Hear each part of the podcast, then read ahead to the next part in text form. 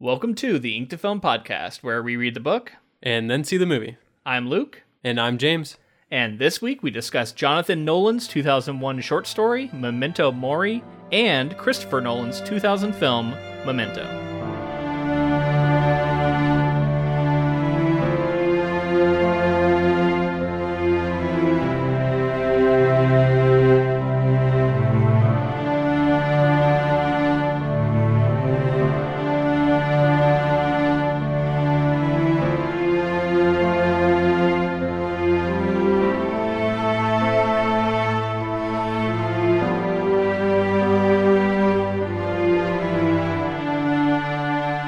I've always loved the idea of these two brothers, and one of them writes a short story, and one of them makes a film based off of that brother's short story, and both go on to be pretty successful. Obviously, you know, Christopher Nolan has had this huge career, but Jonathan Nolan too. I mean, he's involved in Westworld and all this stuff, and um, these two guys are super talented, and I don't know. It's just a story that I've always like. The story of that is has always seemed cool to me.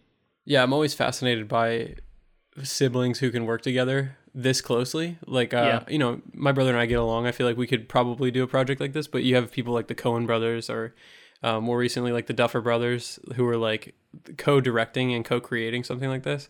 And, you know, John Jonathan Nolan, um, I guess he wasn't as directly involved as something like the Coens both directing a film, Right. but but you know he wrote the screenplay and he it was his story seed and um Yeah. and I feel like that's definitely what the short story felt like to me is like um a really interesting study in the seed of the story that Christopher Nolan would take on to to make the movie.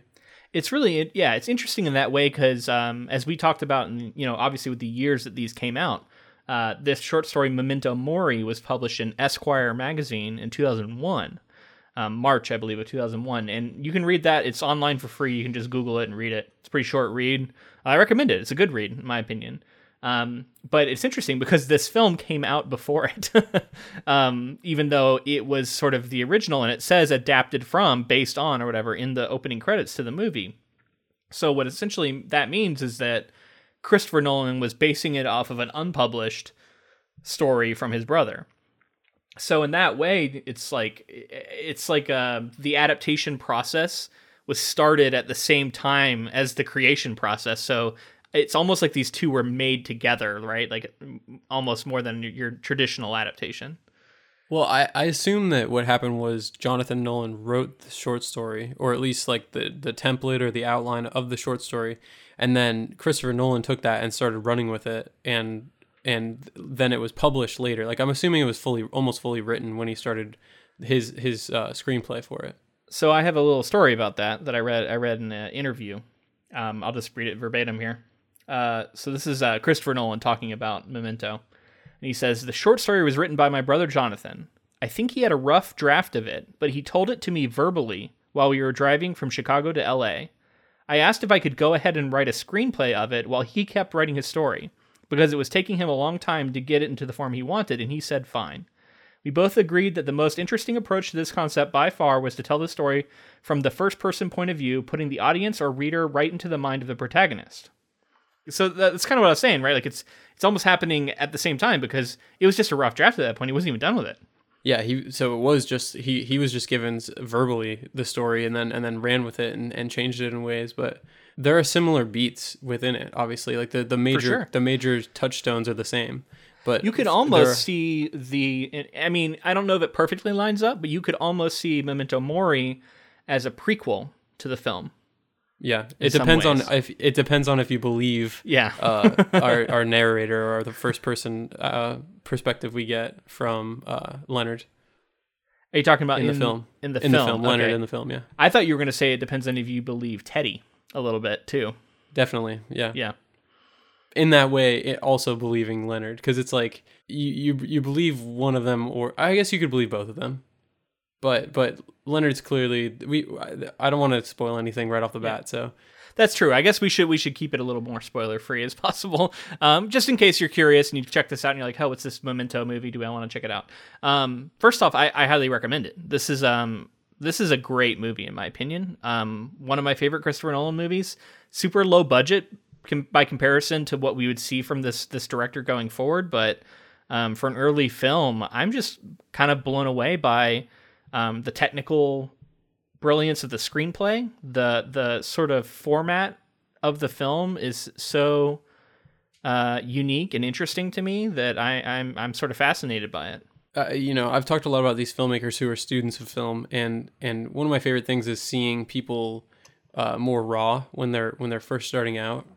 And you know, this wasn't his first film, but Christopher Nolan in this film, you can see he is like somebody like Spielberg was leaning on people like Hitchcock and, and other people uh, when he was coming up, and you can see that that uh, Nolan is, is basically the same way. He's leaning on these like noir 1920s and 30s and 40s and 50s like noir narration, uh, black and white, unreliable yeah. narrators. All of these things are are built into his this story here, and I think it really is kind of his love letter to to noir. And and this is I would say part of a of a big like neo noir movement that happened in like the 90s and 2000s where um, you know young filmmakers were coming up studying a lot of like older noir films and, and saying like why don't we just take this and, and turn this into something more modern and something more updated and, and see how it holds up? And and obviously the format and the the, the playing with form that that Nolan does with the way that he gives us the um, the non-linear story the way that we're, we're given like two two stories simultaneously heading towards the same point one going backwards one going forwards.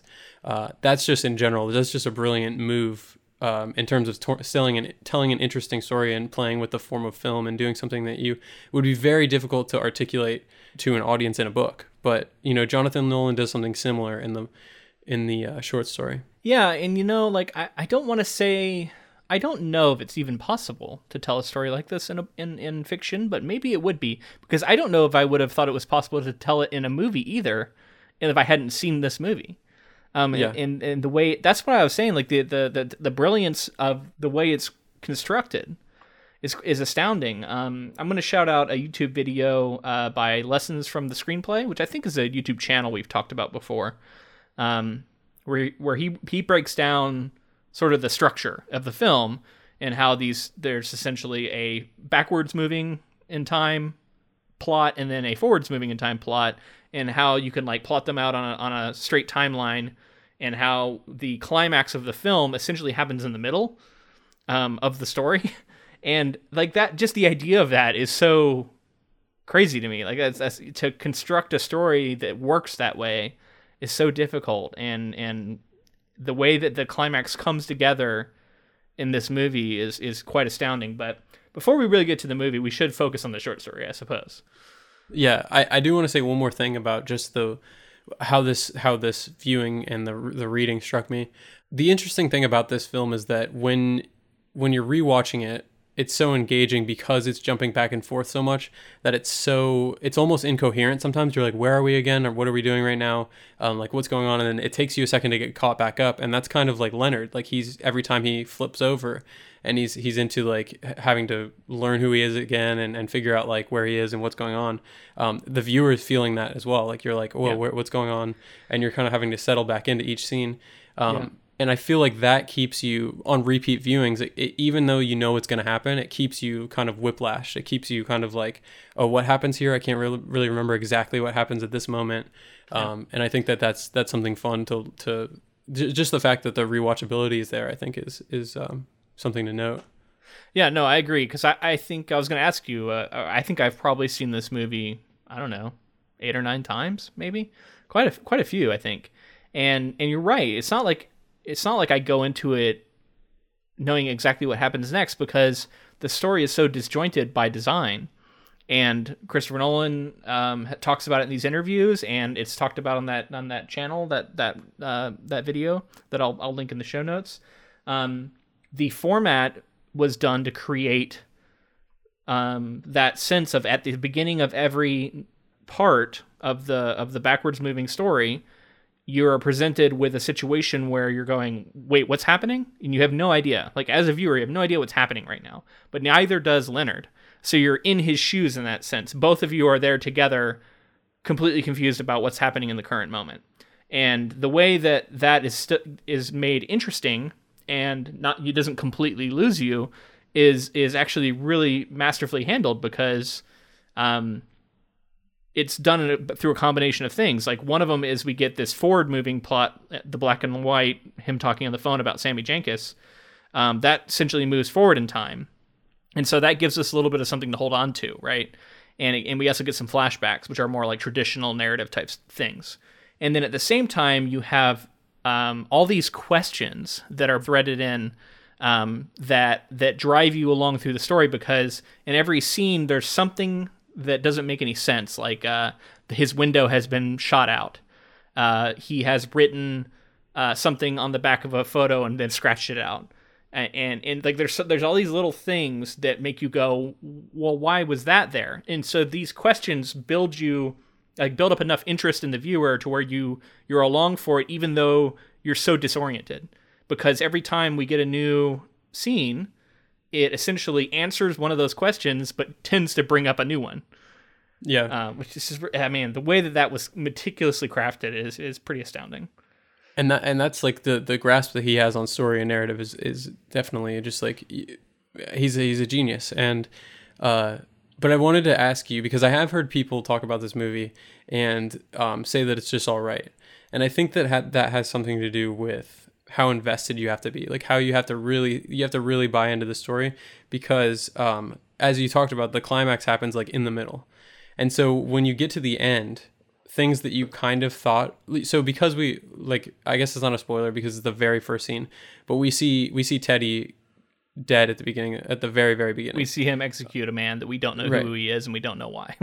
Right. Yeah and so we learn later that it's Teddy. throughout teddy the story we learn that it's teddy. Yeah um, but so so because we know that that happens, the ending and because the climax is in the middle, we we know what's happening at the ending. Kind of like we've pieced everything together, which is part of the fun of the film, I would say. But also it leaves you kind of like like the, the it doesn't it doesn't take you to the cliff and then and then drop you off for the for the ending, if you know what I mean. Like it doesn't come down. It feels more like um it makes it kind of plateaus and it feels like it's it's leaving you on like a because it is because it's leading you into the beginning of the other story. But what i'm trying to say is that it doesn't feel like an ending and i feel like that's something that i've heard people complain about is that you just like it, like the events played out and then there was no real ending because the ending happened in the movie uh like you know midway through or so. Okay uh i i don't agree with that but i think i can see why people might say that. It's it's hard because I feel like we really have to dig into the plot of the movie, which I'm not sure if we're ready to do yet. Um, so okay, we might yeah. need to kind of just come back to that for later. Yeah. Um, because I, I, yeah I do want to kind of try and engage with that criticism. Um, I do think there's also a valid look at this as a movie that is at its heart about a man who is being motivated by the murder of his wife, essentially fridging a character um, to motivate this man on a revenge, you know, hunt, which like on the surface sounds like kind of like a million other movies, right? So well, it, on and on the surface, that's like that's like your prototypical noir film, like exactly. detective cop noir film, yeah. like something. And if like you're that. not into that, and you're and like you hear that premise, and you're like, I don't want to watch that movie, then the idea of like, oh no, but you have to see like all the cool ways in which it plays out because of his anterograde amnesia and all this stuff. Like someone might be like, I still don't care, because ultimately that's what the movie is at its core, right? Um, even though like even I, I would argue Christopher Nolan plays with that even more, but um so I can see maybe some of that criticism too, um, leveled at this movie, um, which I'm sympathetic towards. But uh, I guess I'm, I'm I, I, you know, we've talked about it before that like we're, we're, these kind of movies are aimed at people like us, you know, our demographic, and so you know it's hard for me to to to say I completely don't enjoy it because I do I did still enjoy this movie, um, regardless of that being the premise. Um, it was good enough, and then and then everything else on top of it just elevates it to another level to me to where I think this is a truly great movie. I don't know. Are you so when you're saying other people have said this to you, are you do you agree with them or are you somewhere in the middle or where are you at? No, I I, I brought it up because I was having a conversation with somebody about Memento, and they were they were telling me that like the, the their problem with it is that it doesn't feel like another movie, and I was kind of saying that that's that's why I, that's part of why I enjoy it is because it's like I like I like a a, a film that's different for the sake of being different sometimes for a new experience we're we're you know we're we're getting a disjointed story not in in like a Tarantino way where like the, it's like a disjointed narrative it's like it's like fully taking the form of like time and memory and and yeah. flipping them in a way that you'll never we never have seen before and we never will see again and that and that's and that's kind of the brings me back to the point of that video and, and I totally agree with it um and honestly like this is all stuff I was kind of writing down anyway and it just I, I was I was reminded of the video I had seen in the past. But yeah, like this is all done with a purpose of simulating the mental state of the protagonist and forcing the viewer into that uh, disorientation along with the protagonist of this. So it's not just done just to be weird and different, you know? Exactly. Yeah. It'd be it's like the equivalent of say like um, everybody talks about the scene in Saving Private Ryan with that in Spielberg Saving Private Ryan where they're on it's the the beaches of Normandy and the D-Day and it was like the the shakiness and and like basically there's just the kinetic nature that he brought to that. It's like it, he engages with he uses the camera to engage you and make you feel like you're there. And in the same way nolan is doing that with the format of this film. He's saying like this is what the character is going through so we're going to put you in his shoes physically like like with uh, like along with the narrative of the story baked into it we're going to have you feel the same way and that's the thing it's more than just like a viewing experience it, it really is like a it is like a an experience it's a mental experience because you are as disoriented as leonard Yeah. Well, let's talk a little bit about Jonathan Nolan's short story because I, I feel like I have a lot more to say about the film, but I'm not I'm not ready to, to get into all of it yet. But um, the short story itself is is an interesting read. I think it attempts to do some similar things, but using different tools. Um, one of the main ones being that we get a second person narration where it's like you, you, you, and it's somebody talking to. Uh, it feels like they're talking to you, the reader, but then it, you realize that it's sort of um and, and his name's not Leonard in the story it is his name is Earl in the story and in um Earl is sort of talking to himself with these you second person um, parts but then we also get this third person narration speaking about Earl in sort of an omniscient way and the disorientation there comes for like comes from that like not really knowing who we are what perspective we're in and whether or not what is being told to us can, we can believe it or not is it is it reliable or not that sort of thing Mm-hmm. um, and and just to track the story as I as I kind of understand it essentially Earl is in a hospital um, and he he wakes up and he immediately has to like figure out where he is. He reads some stuff written on like the ceiling fan I think or on the ceiling above him telling him that you're in a hospital room it's your this is where you live now something like that. And um, he is he calls himself the 10 minute man. He knows he has a condition. And just like in the movie his wife was murdered and he is like constantly having to relive the like finding that out essentially because every time he Mhm. wakes up he kind of has to find that out again. And that's like the really tragic h- heart of this character right is this is a man who is stuck in the um, eternally in the like most horrific moment of his life. It's like the last real memory he has right? And the idea that he's he's caught in a loop of the the worst 10 minutes of his life playing over and over and over again like it, it's, it's amazing that he's not completely driven insane by it honestly Yeah, I found his. So you were talking about the disorientation from the kind of third person narr- uh, narration. Mhm. Did you? It, it's really weird because it's almost as if he's re- like recounting the events, um, when in a, in some like alternate, I don't know, timeline or something like that, where he was where he's able to gain all of his memories back and still recount this story like to himself almost. Does that make any sense? It Um, feels like it, it- not really, but I but I also like get what you're saying because I feel I felt the same way. Like the narration almost doesn't make sense in that way. Yeah, because it's it's like it's like clearly he has this this amnesia, or whatever it's called. What was it? Uh, Anterograde amnesia, I think is what what they call it in the film. I, I'm not sure if they name it that in the story or not. I don't remember. So uh, he has this disease, and there's no way that he could, uh, or this injury. Uh, there's no way that he could he could have this sort of coherent and like continuous like thought to to uh, recount everything, and yet that's the perspective we're getting it from. And then sometimes it's also like directed towards us, um, which would be towards him basically. Towards himself, Um, yeah. eh, yeah, I find it to be really interesting. It's Uh, almost like uh, in those parts, it's like I don't know if maybe we're supposed to be thinking that's in a notebook or something that he's reading, right? Because that I'm- was kind of the feeling I was getting. And some of that time some like like there's a couple times where we kind of are. Yeah. um so i actually had a question with the book and the and the movie in this case.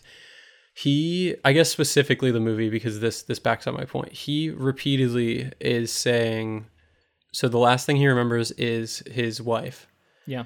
and and like his wife dying and and the the person basically that he killed and somebody who like knocked him out how is it that every single time he switches back he's able to tell people that he has a disorder or a disease because he wouldn't remember that technically right he wouldn't remember being diagnosed with anything Um, yeah, I don't know. Uh, a lot of this is kind of unclear, and I, and you know what? Honestly, I don't think it's really, I don't think it's really cheating because, um, these sorts of uh, disorders and and sort of like mental things that can happen, and this is a real thing that can happen. Um, it's it's it's so rare that I, there's not a lot of hard and fast rules about it. Um, and I think it, it is inconsistent. I think there are certain things that people can learn, and he talks about conditioning um, in the film, and and that's a way that sometimes people are able to learn things.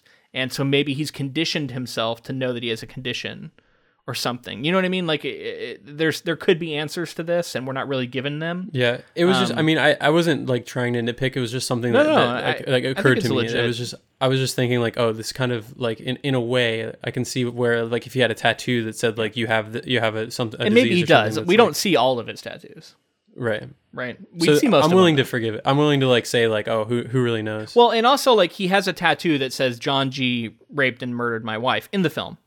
Right. And but we also know that this is something that he supposedly remembers. So you could say why does he feel why did he feel the need to tattoo that on himself? And Right. he, you know, and I think you, the implication is he's worried he he'll forget. Um and that's actually that's actually comes back to the to the story in the in the short story yeah. where he uh, they talk about like time as the enemy of, of motivation basically or the, the enemy of anger and the Yeah. way that like as time goes on it heals all wounds and it, and it like kind of quells people's anger and it, and it like uh, people are able to forgive and forgiveness is kind of weakness in, in, in the eyes of someone who's seeking revenge or something like that. And he's, he's, I, I thought this was fascinating in the way that it was, he was extrapolating this out. Um, and because he lives his life in these segments, he's able to like continue that vengeance and that anger. And, be, and because like he does have It can't fade for him. to, right. It can never fade. It'll always be the, the last thing he remembers. It'll always be right there. Um, which I found to be like just internally, um, a really interesting look at at someone with a I, I you know I never thought about memory in that way before. Yeah, I, I mean, and, and the tragedy of that character is is pretty powerful to me um, because of that. Um, but what, I found a line here that I wrote down that speaks to what you were talking about with the third person narration. Um, just quickly here, and I, I wrote it down because it stood out to me as being odd. Um, this is when we're in third person narration, so the he here is referring to Earl. It says, maybe he begins to cry. Maybe he just stares silently at the picture. And so that's uncertainty by the point of the omniscient narrator, which is odd because if you're an omniscient narrator, you should know what happened, right? Right. So that implies that the omniscient narrator maybe doesn't know everything either, um, which is disorienting in a way, right? Because then it's like, can I even trust what this point of view is saying to me? And I think the whole point of the, the both stories is just like it, it you kind of have to decide what you what you want the story to be, what you piece together. Because ultimately, like even in the end, there's like the whole thing with like the taxi and the and the cop car, and it's like, was it was it a cop car that he was leaving in, or was it a taxi? You know what I mean? Was it Yeah. was it a good ending or a bad ending? You kind of d- d- have to piece it together for yourself Yeah. and decide what what. Well, it's disorienting because it seems like maybe he killed the man that he was meant to kill, but that comes right back around to the tragedy of this character because he doesn't. He immediately forgets they yeah, did it. which which that scene became a scene in the film, I believe. Basically, the the scene right. where Well, that's why I was saying like you could kind of see this as maybe a prequel to what we see in the movie, which is uh, I don't want to go. I, we'll talk about it more when we get to the movie because it could be kind of spoilery to get into why. But Okay. um, I just had I had one more Yeah. thing that I wanted to talk about because you mentioned um, the institution and, and like Earl being in the institution and um, I, I found a, an interesting line that, that kind of leads into the movie. We we can talk about it more when we get there. But after his wife's death, Sammy is shown sitting in a mental mental institution, which lines up with the idea you're talking of- about in the movie. in the movie. Yeah, Sammy Yeah, yeah. he's uh, sitting in a mental institution um, briefly after someone walks in front of him and before the scene cuts back to leonard on the phone sammy is actually replaced by leonard sitting in the same chair it, there's actually a shot of it. I I, I, watched a video that that show was showing it. So I this actually caught the- it this this time watching it too. I noticed. Did it. you? Yeah. So I thought that was that was cool, and it so it says this supports the conclusion that the tragic end of Sammy's story is actually an event from Leonard's own past, just as Teddy later tries to convince him. So it's like you can you can choose to to take that as a clue and say like this is definitely what happened, or you can say like is Nolan just fucking with me and, and messing with memories and playing into that. Uh, the Sammy Jenkins stuff is honestly like getting kind of spoilery for the movie, so I think we we hold off on talking about that more. I do really want to talk about it, but let's hold off a, just a little bit. Finish off the short story. Okay, yeah, let's finish it up. Okay, so the, I have a couple more things I want to say about the short story, and I have a section here that I actually want to read because um, one of the things that's nice about this, I think one of the things that the short story does that the movie does a little bit of, but the short story actually does it a lot, is in some ways liken his experience to everyone's experience and how we all forget things and how all of us live in sort of a transient state of um, shifting identities. And um, I, I, I have a quote here that kind of sums all that up, in my opinion. And I thought it was cool because that's something that they touch on a little bit in the film, but but you know the, the short story I think is able to lay it out more clearly. We're all at the mercy of the limbic system, clouds of electricity drifting through the brain. Every man is broken into 24 hour fractions, and then again within those 24 hours. It's a daily pantomime, one man yielding control to the next, a backstage crowded with old hacks clamoring for their turn in the spotlight. Every week, every day. The angry man hands the baton over to the sulking man, and in turn to the sex addict, the introvert, the conversationalist. Every man is a mob, a chain gang of idiots. Uh, yeah, end quote. So I thought that was that was a cool quote. You know, the, the idea, and I, I feel like we all feel that way sometimes, right? Where like one of us is like, you know, talking on the podcast, and then after this, like the next person's like the hungry guy who's gonna go and like raid the fridge. You know, like it's almost a different person. you know, it's like it's weird. It's it's it yeah it, it really makes you get in your own head because it, does it comes to even like motivation or like like the the moment of of you doing you so, there'll be times in your life where you do something or you say something and you're just really proud of yourself and you're like wow I've really killed it. And the, the, he mentions like there's the every man has that moment where you know like you you understand the world you understand the universe like it's it's at your it's at your grasp like you've got everything within the palm of your hand and you could do anything. And then the next minute you're just like in like you're you're the opposite of that. You're just like you're you're dealing with uh you know something going on in your life or, or like um something that takes your attention away from it and then you're almost a, you're almost like shifting into a different person until you come back around to that moment where you just like everything lines up again for you.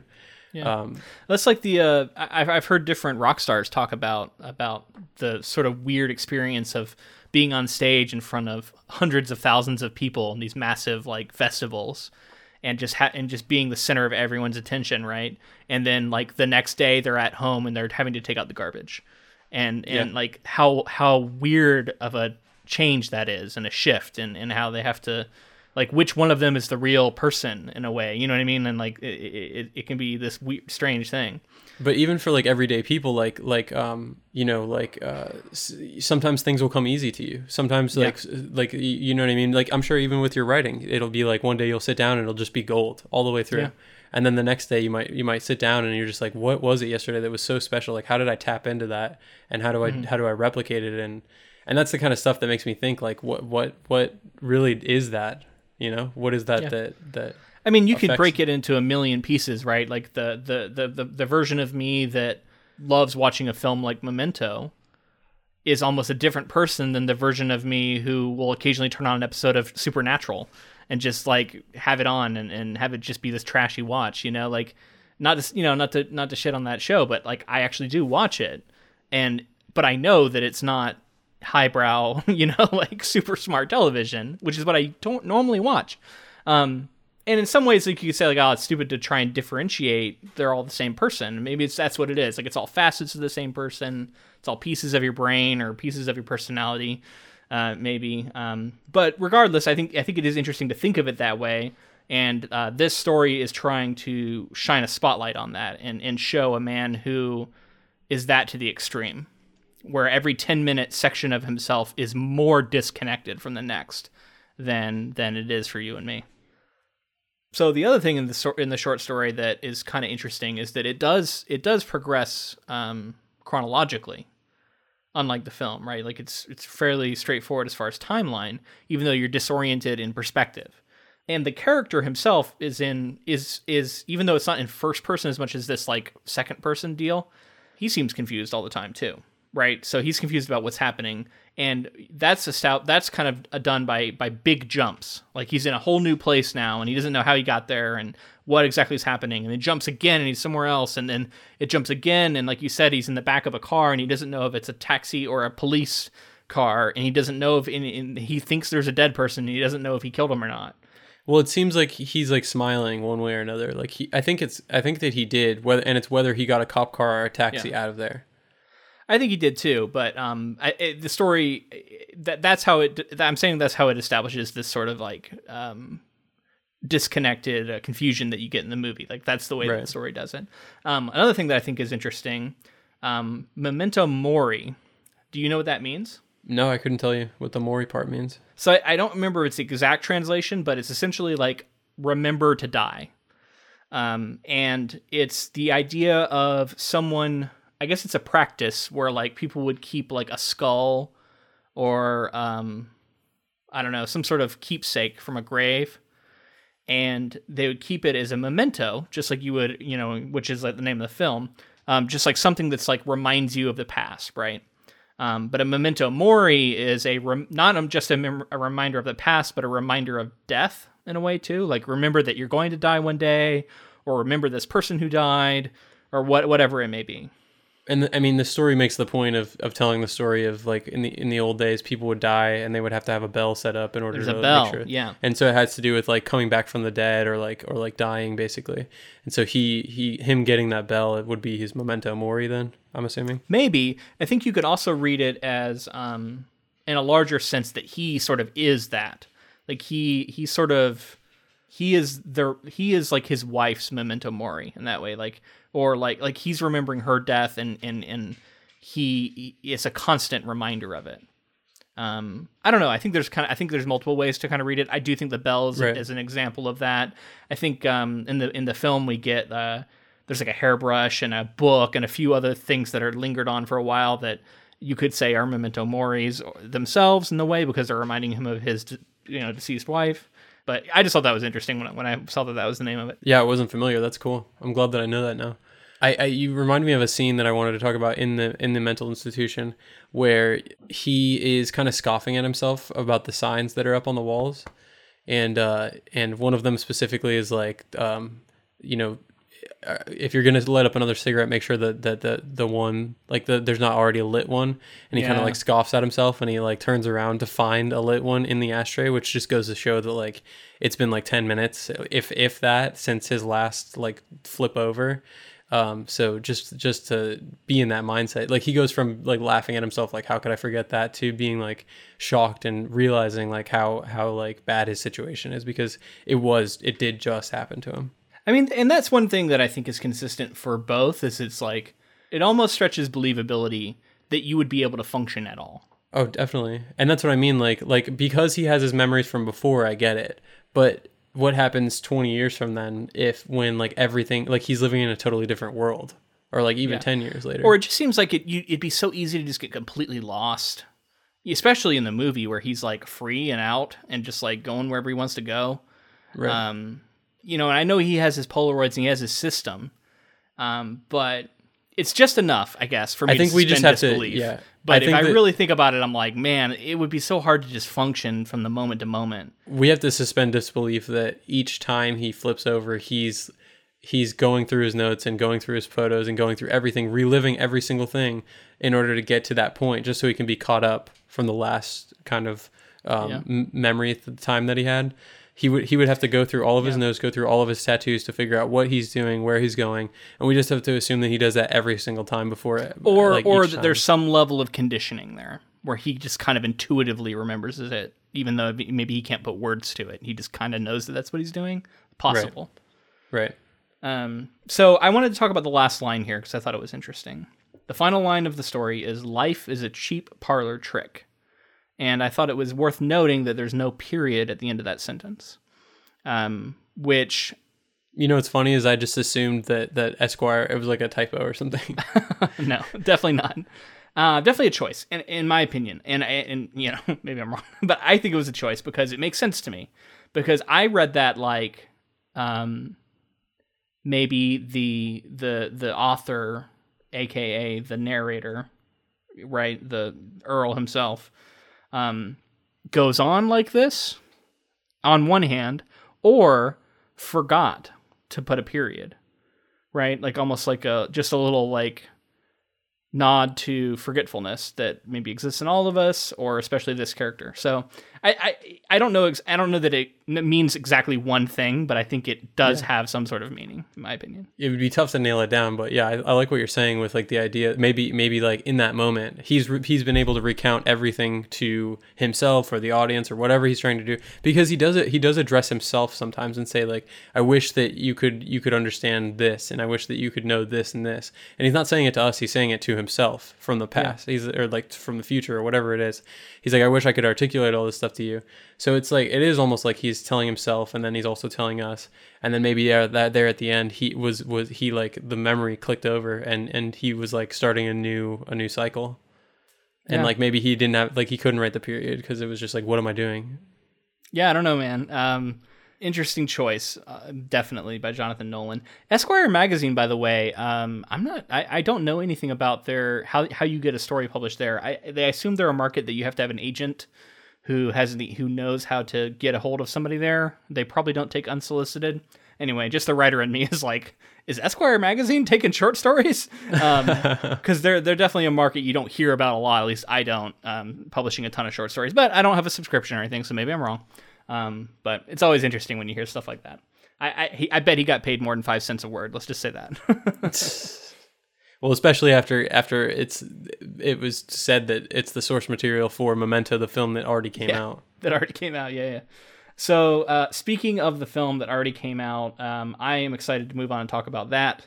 But we got to do a little bit of housekeeping before we do because we have a big milestone coming up. Yeah, we're coming up on 100. Uh, this is episode 99, and and uh, I can't believe we we're here. It's we're, we're one week away from from our 100th episode. Penultimate episode. Is it season one? Is that what the first hundred is? Are we 100 Maybe. episode seasons? 100 episode seasons. That's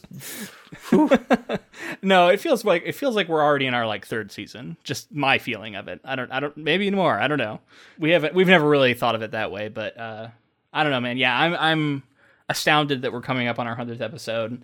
Uh, it's really cool, um, and one of, we're doing a couple things surrounding it to, to sort of celebrate and to to uh, move ahead past it. And and one of the things we're doing is we're inviting you, our listener, to answer a question and send it to us in a recording using like the app on your phone, uh, voice memo app, something like that. Keep the clip under 60 seconds and answer one of three questions, which are James. what's a novel that you want to see adapted? Yes. What That is your one of them. favorite? What is your favorite adaptation? Yes. And And what's the third one? what's an upcoming adaptation you're excited about? There it is. That's it. So those are the three questions. We we have no preference. Pick whichever one interests you most. Uh, include your first name and where you're from, and answer that question. Send it to us, uh, and and we'll we'll include you in the episode. Um, we we still have slots that we can we can fit some more people in. Um, we're excited to do it, and it'll give us something to talk about on the episode. We're going to talk about all of these different topics, and uh, yeah, hopefully you take us up on that. Uh, inktofilm at gmail.com is where you're going to want to send those. And we're also doing a Patreon special offer. Uh, if you're a patron by what is it, August 12th? 11th. August 11th. Yep. Uh, if you're a patron by August 11th, you'll be getting a, a coin for a jukebox uh, right. that you can put towards any project that you are interested in us covering. You know, if even if your project doesn't get enough coins, we still move it up the list and, and would like to cover it. Yeah, we'll consider it like a vote towards towards like, hey, I want this thing. One of the cool things too that I don't know if we've mentioned in the past, if we end up doing a project that has tokens towards it but it hasn't been fully paid off, like unlocked, if we end up doing one of those, those tokens will get refunded to the people who put them there, and you'll be able to put them on another project. So so in that way, you might be able to get more than one thing out of it. You know, if you think Yeah, you can way. kind of vote and then maybe get your coin back and vote again. yeah. um, I'm looking forward to it. I think it's cool. It's a cool way for for the listeners to kind of dictate what they want to listen to. Um, and ultimately, I just I'm excited to see like what what weird stuff we cover next. Yeah, and and uh, that's patrons at all levels, so you don't have to do the jukebox hero like higher level thing that normally gets tokens. This is going to be across all levels. You're going to get a token, and uh, also we just put out a our 15th special Patreon episode um, this last week, and that was covering the uh, adaptation news and trailers that came out of Comic Con 2019, San Diego Comic Con, I should say. Yeah, that was fun. We talked about a, um, a lot of interesting projects. Honestly, everything I'm looking forward to. Uh, for the most part, and then we got into some Marvel talk. So if you want to hear us Yeah. talk some some comic stuff, We watched the trailer for It Chapter 2 and The Watchmen and several like that. We watched them, we like paused the episode, went and watched them, came back and gave our like immediate reactions. So if you want to hear that, definitely another reason to sign up. That and 14 other episodes that we've already done as, as bonus content are waiting for you on Patreon. That's patreon.com forward slash ink to film. So we've already talked about the film here and there, but uh, Mm-hmm. let's move into full spoilers. Talk about everything. Uh, yeah, let's do it. We're long enough into the episode. Let's let's just go full spoilers. right. Yeah. Uh, so let's let's jump back to the uh, to the Sammy Jankis stuff because we were we wanted to talk about that, and I, I had kind of posed uh, this this stuff to you. Okay.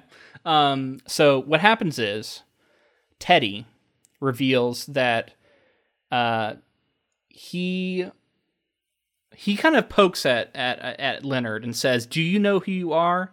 That's who you were. Do you know who you are?"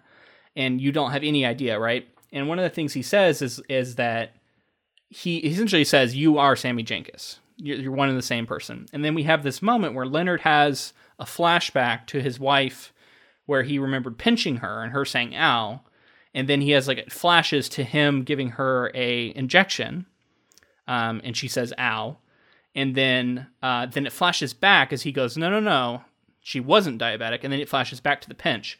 Um, and this is all in relation to the sammy jankis story which is essentially about a guy who had his same condition that he investigated when he was an insurance investigator. And um, long story short his wife um, essentially committed suicide by testing him and telling him to keep giving her um, these insulin shots and and testing to see if he would remember that he'd already given them to her and he didn't um, because she was convinced that he was faking and the supposition that Teddy is making is that that is actually Leonard's story that his wife survived the assault and that, that she ended up actually dying from this happening.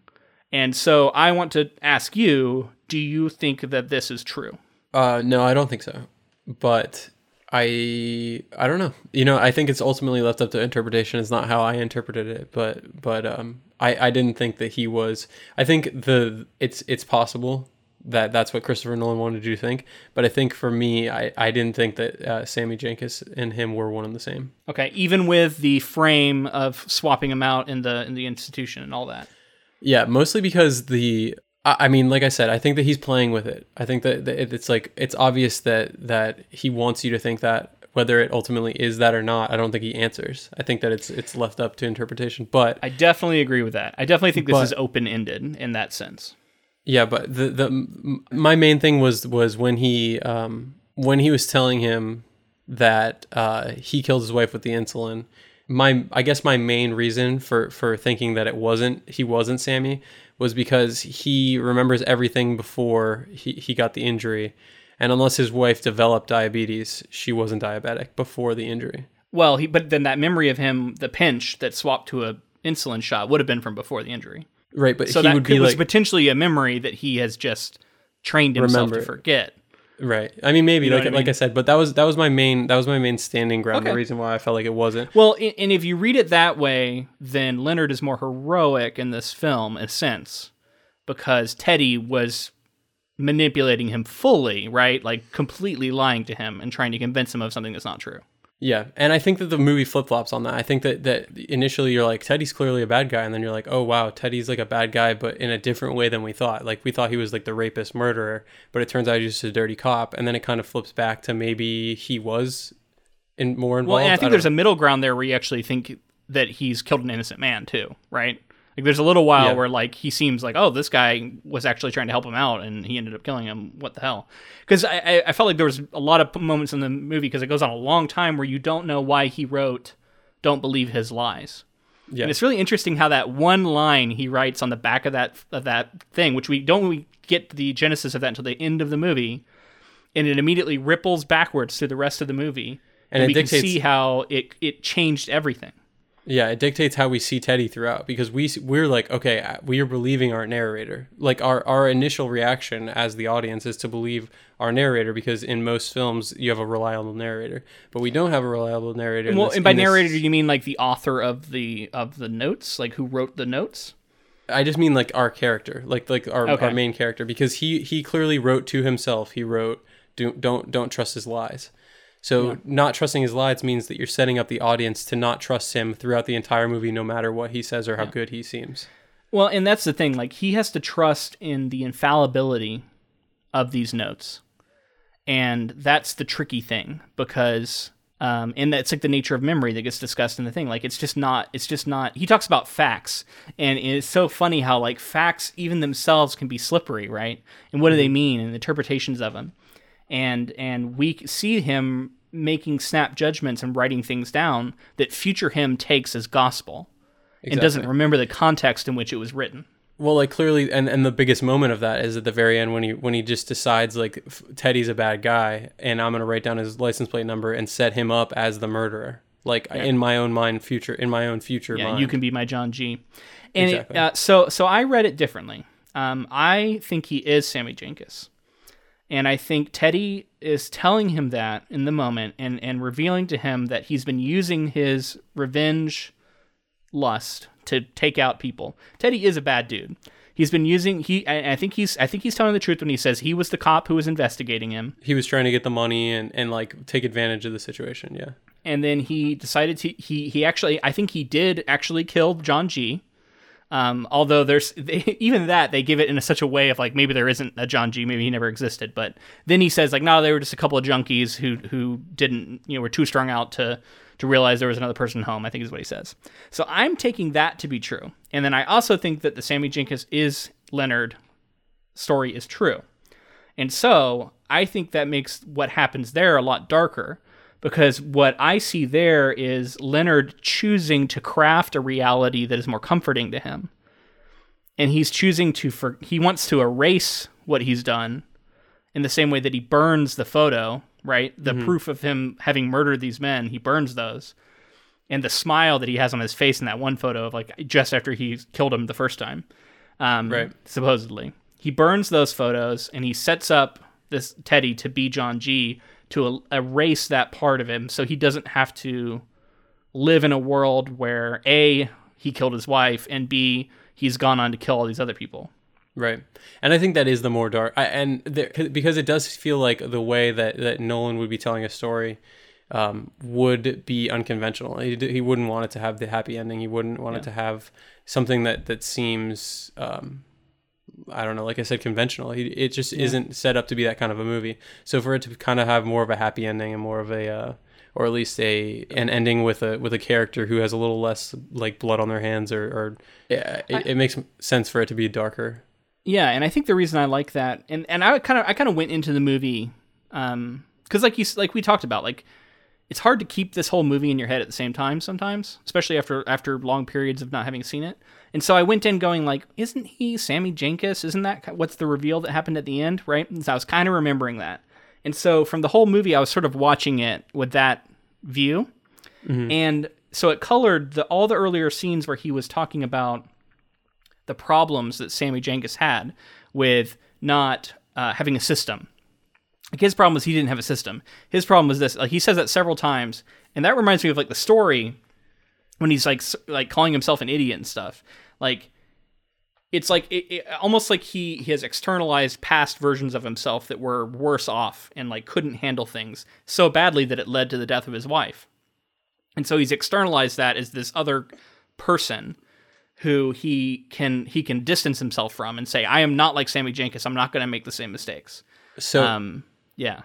So, uh, just a question on the the basically the the situation with the diabetes thing for you is that he he remembers it as a pinch, and then and then Teddy makes him remember it as a as a poke, as as like a, an insulin shot, um, and then like the what Nolan's trying to say with it going back to the pinch is him making the decision to remember it that way.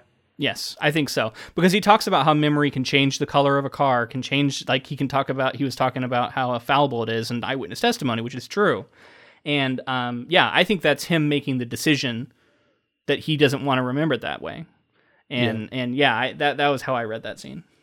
Yeah, I mean that makes sense. I, am starting to lean more into into the into your uh, your territory for sure. it's but, okay. I, I honestly think it's like Blade Runner, man. Like I think this is a movie that is open ended and open to interpretation. Maybe, and, I'm just glad there's not like three different versions out there. well, no, I, I definitely think I definitely think that it is, and I think there's, there's still there's still some clues there to say that maybe he is maybe it is the more happy ending. But as far as as far as um like what you brought up with the whole movie's about memory. So like if it wasn't if the ending wasn't about memory as well, and the way that it could they, that it's subjective and the way that it can change. Um, I think that I think that that makes a lot of sense for like what he was what story he was trying to tell. Let's talk a little bit about uh, Carrie-Anne Moss as as Natalie in this movie because I think she's a really interesting character, and and I love the way there, there's these reveals, right? And the whole time we're thinking that he has this love connection with her, and she's this like, you know, uh, character who's just helping him out of the goodness of her heart and all this stuff. And then there's the all of a sudden that reveal of just how the, terrible she was to him, and then the gut punch of him of knowing that he did forgets it, right? And, she the scene. causes him to forget it by hiding the pens. Like she knows he'll forget it and is completely manipulating him. Man. And that's the scene from the book that, like, just the, the, when he's trying to find the pen too. You're just like, oh my god, yeah. she she grabbed the pens on her way out. Like she was that vindictive about it. She was like, she knew how, how to manipulate him, how to take advantage of him, and and like we, yeah, it's used against us, the audience, as well, because we just we assume that she is from the kindness of her heart helping him. Um, there's an interesting part too where he where he's um feeling his fist because he's asking her like how she got hurt. Yeah, he, well, she that says that the, Dodd did it, but then he like feels his fist and he can tell that he's like hit something recently. That and that's the main that's the main uh, reason why like if you're looking for it when when he was doing that in this viewing, I remembered I was like, oh yeah, that's exactly he. It's because this this whole thing plays out again in a second. She comes back in and he punches her and and like that's how it that's how it all went down. But that that like hand like kind of looking at his knuckles gave it away. Um, but it's also like him it's also saying something about perception though like it's like what he wants to believe like he doesn't want to believe that he hit her that doesn't make any sense so he yeah. ignores that you know yeah. it's like the fallibility of our perceptions and of our memories and it's it's all just like turned up to 11 here because of his condition but it's in some in a way it's talking about our own perceptions right too I want to talk about the scene in the bar where um, she gets that guy to spit in in the cup, and then he she spits yeah. in the cup, and he spits in the cup, and then she like gives it to him. Mm-hmm. Uh, that guy's laugh. uh, so so the way it plays out is so interesting because we get it and she's like i think this one's a little dusty. That's the first time that's really the first instance we get of the cup. And then the scene plays out backwards where we see like why she took Whoa, it away. yeah. We hear the guy's laugh which i think is i think is so ridiculous and like over the top because it's it's noticeable and you're gonna remember like why did that fucker laugh like that? Right. you know? yeah and uh, and then yeah, to see it play out the way it does, and then to see him still drink it at the end of the scene to lead into that scene where she like it, it was just yeah, it's cool. Yeah, it's and it really it's kind of reminds me of that cigarette scene from the from the uh, story. Yeah, for sure. Um, did you notice that there is a young Tom Lennon in this movie? No, I didn't. Really? Where? When? He is giving. He is administering the test for Sammy Jankis in the flashback in the black and white flashback. Wow. Yeah. He's the guy not... that he gives him the finger. He's like, fuck you or whatever. Like that guy is Tom Lennon from Reno That's awesome. He's he's hilarious, man. I really thought that was pretty funny. yeah, man. What about the reveal where he's been talking to this guy on the phone for for all this time and scratching at his tattoo? Yeah. And then he lifts the lifts the bandage and it says never talk on the phone or something yeah. like that and like, never answer the phone. And he's mm-hmm. like, "Wait, who is this?" And he realizes he doesn't even know who this person is on the phone and I don't know, man. Like that that gives me chills just thinking about it. Well, that that and we haven't even really talked about that whole like black and white um, you know, forward moving story yep. that we yep. get uh, which meets up basically the the two stories meet up at the end, you know, like the beginning of one and the end yes, of the they, other. That's why I said it's kind of the middle because you have the one linear story of the black and white that's broken up but is still progressing linearly and then you have the backward story and then they they reach each other and at this at this middle moment Right. And we that's where we also learn that Teddy is the one who's been on the phone with him. It seems. Right. All along. I love the the uh, high contrast uh, shots and everything that we get, which is very like film noir, like smoky rooms, talking on the telephone. Um, just all screams film noir to me, and it, it, like I feel a kinship to film noir, and I I have for a long time because um, like the first short film that I directed was was like a satirical film noir, so like it, it's always like anything film noir. I, I feel like I'm really keyed in on like looking at visual aesthetics and like and like kind of the tropes and and you know uh, it was just a lot of fun to look at this because that's kind of I, I, was thinking what was Christopher Nolan thinking when he wanted to approach a, a, a, modern noir film. Yeah, I mean I agree. I mean it's cool to take something sort of like old school and classic and then reimagine it. Like I think that's always a fun exercise, and I, th- I do think that's what this movie is. Now I caught so so I was I was in the habit of pausing this this movie at times, and at the end of the movie I paused it because there's a few frames. Um, I caught for the first time, and I've seen this movie like eight or nine times. This is the first time I've caught it. There are few, few frames when he's driving away from um, having just decided to set up Teddy and go mm-hmm. because what he's doing is he's driving to the to the tattoo shop to get the license plate tattooed on his thigh as a fact. Right. And that's the other thing. That combined with don't believe his lies. Once you get those two things into motion, like it's going to end in him killing this guy because he knows he's a John G, right? Right. Um, and the when he's driving towards that, he's thinking and he's like, could like he's he's like having doubt. I think about about what am I am I am I making up stories? Am I wrong? And then he had then he like snaps out of it and he goes no, you know like uh, he I can't remember the exact line, but he essentially snaps out of it and decides that he's doing the right thing, right? Do you remember right. this part of the end? Yeah, there's actually like in that moment there's also like a music cue, like the score kind of like is settling and it's like more somber and then it's like no and it's like it like perks yeah, back wakes up. up. Yeah. And, and, it kind of is just like he's like And he comes to a screeching halt at the tattoo parlor. Right. And that's like the very end, really. Yeah. So during that, there are interspersed scenes of him laying in bed with his wife. hmm And she's like touching his chest and Oh, I know what you're gonna has say. all the tattoos. He has a new tattoo. Yeah, I saw and he has a new tattoo over his heart.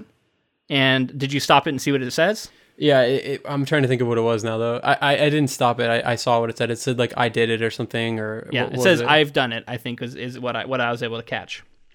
Um, which you actually have to like pause it. I, th- I think there might be one frame where you can see the whole word. Otherwise, you have to kind of like read it in parts.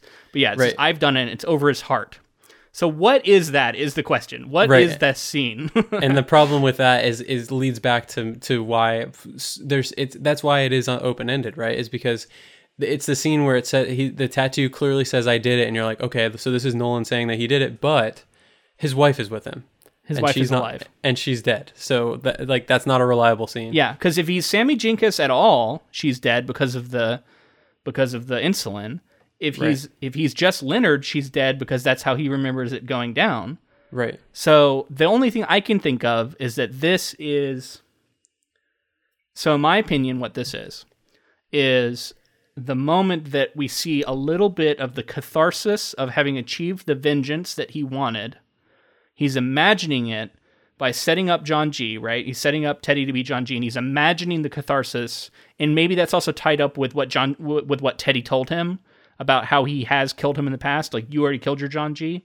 Right. This is him uh, like having a momentary catharsis of having achieved a victory, essen- essentially. And that is the imagining of his like loving wife being back in his arms and him having the tattoo that he's been saving the spot for over his heart. And then it's, I think the reason it's so fleeting and it's, it's there and gone in an instant is because he immediately forgets this moment of catharsis. Right. It's immediately gone. Yep. Yeah. like so that was my reading of that that little frame there.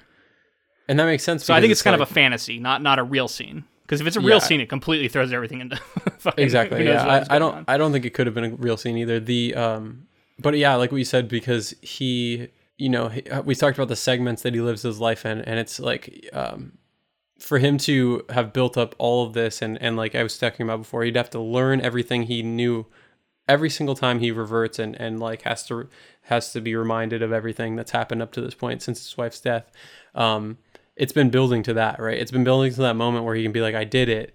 And even though he did it it doesn't really matter at the end of the day because it, it all, all that it means is that he's made the decision it's going to happen but he's never going to be able to live a normal life where he can he can feel any sort of um, like vengeance or any sort of like um, accomplishment for any period of time other Well, than even- other than momentary like you know 10 minute spans or whatever his in the movie are.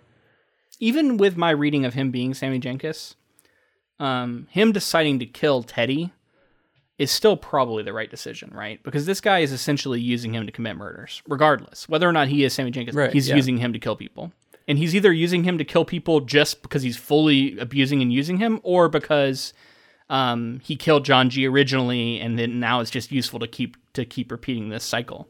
Either way, Teddy was bad, right? So in that sense, I, you know what I mean. He's not like completely a villain at the end. Um, so a couple other things. I noticed that in that flash, those few frames, his face is actually very neutral. His wife looks sort of like happy. She's looking at the words on his chest, but his face he's kind of like leaning back and just kind of like blankly looking upward. And so he's not happy, but he's not necessarily sad. I noticed he's clean shaven instead of this sort of like more scraggly look that he has in several other parts of the movie. Um, so I don't know what all that means, um, other than maybe that's like his imagined version of himself, or he doesn't know how to feel about it, or he he, he can like it's so transient that he, there's no real happiness there. I don't know what that means and why he why he wasn't smiling, for example, in that in that flash yeah maybe he's conflicted about it. I don't know. Um, and he does say also, I have the line here. He says, "We all need mirrors to remind ourselves who we are. I'm not different." And that's kind of where he, where that's kind of where he flashes and like settles into like convincing himself that he he has done the right thing. wasn't that i think that's in the short film or in the short the short story i'm pretty sure that line's from the short story as well Uh, maybe. because I, th- I there were like one or two other times that I that I heard almost exact lines from the from the short story. So well, I I don't know if it's exact, but what was the line that you said again? We all need mirrors to remind ourselves who we are. I'm not different. Yeah. So in in the short story, the line is, "After all, everybody else needs mirrors to remind themselves who they are. You you are no different." Yeah, so essentially the same thing. So if you get that that modified POV. Um, so what? So what? Now that's not the end of the story, though, right? Like that's somewhere in the, towards the middle, right? Yeah, that's like uh, three fourths. Yeah, but it's an interesting observation, right? And and that's what what do you take from that? Like the idea that we need a mirror to remind ourselves who we are. What does that mean? Well, I think it's interesting because it's like a moment of reflection and introspection and, and like seeing like like like checking in with yourself. And I think that it's interesting because a, a character in his his point of view or his situation um, can't really reflect or, or have any introspection on like anything that's happened recently to them. You know, it's like they can only reflect on what they were. They can't reflect on like what's currently going on. I think there's a lot talking about like living in the moment and how he's forced to live in the moment. We all are forced to live in the moment. And in a sense, looking in a mirror is sort of like the evidence of a past self because you see the person that has been built up through a life.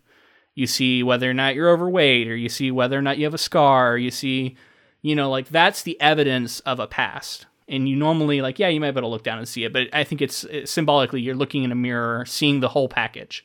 Like, that's me. And that's proof of a life lived outside of this moment where we all sort of exist, right, in, in our minds. And I think I think maybe that's what they're trying to get at. Yeah. And he's saying that we're all like that, but for him, it's just he absolutely has to look in the mirror Because, because of he the has absolutely no memory otherwise. Right. And like his his memories are like on his body and and yeah. I think that you're right. I think that's that's hitting the nail on the head there. Well, I think that sounds like a good place because we were able to link the short story to the movie, which is always that's always fun. So I think that's probably a good spot. It seems like there's a lot more we could delve into with this movie. Uh, we didn't even really talk about the beginning, which I think is really interesting. This this re- like played in reverse shot of him.